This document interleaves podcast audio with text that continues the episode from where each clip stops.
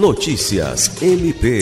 Nessa segunda-feira, 22, o Procurador-Geral de Justiça, Danilo Lovisaro do Nascimento, recebeu a visita do presidente da Energisa no Acre, José Adriano Mendes, que veio ao Ministério Público para garantir a parceria da empresa na realização do 13º Prêmio de Jornalismo do MPAC. A edição de 2022 tem como tema Cidadania Transformada em Notícia e tem como objetivo reconhecer o papel da imprensa como formadora de opinião e difusora de informação útil e confiável.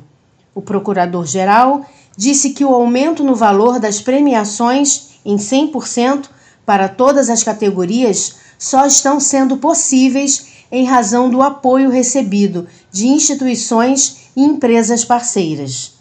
Ao todo, são 30 mil em dinheiro, sendo este o valor mais alto da história da premiação, que representa o reconhecimento da instituição ao jornalismo sério, profissional, comprometido com os fatos e essencial para a democracia.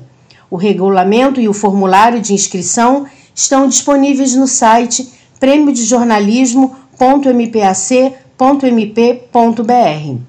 Lucimar Gomes, para a Agência de Notícias do Ministério Público do Estado do Acre.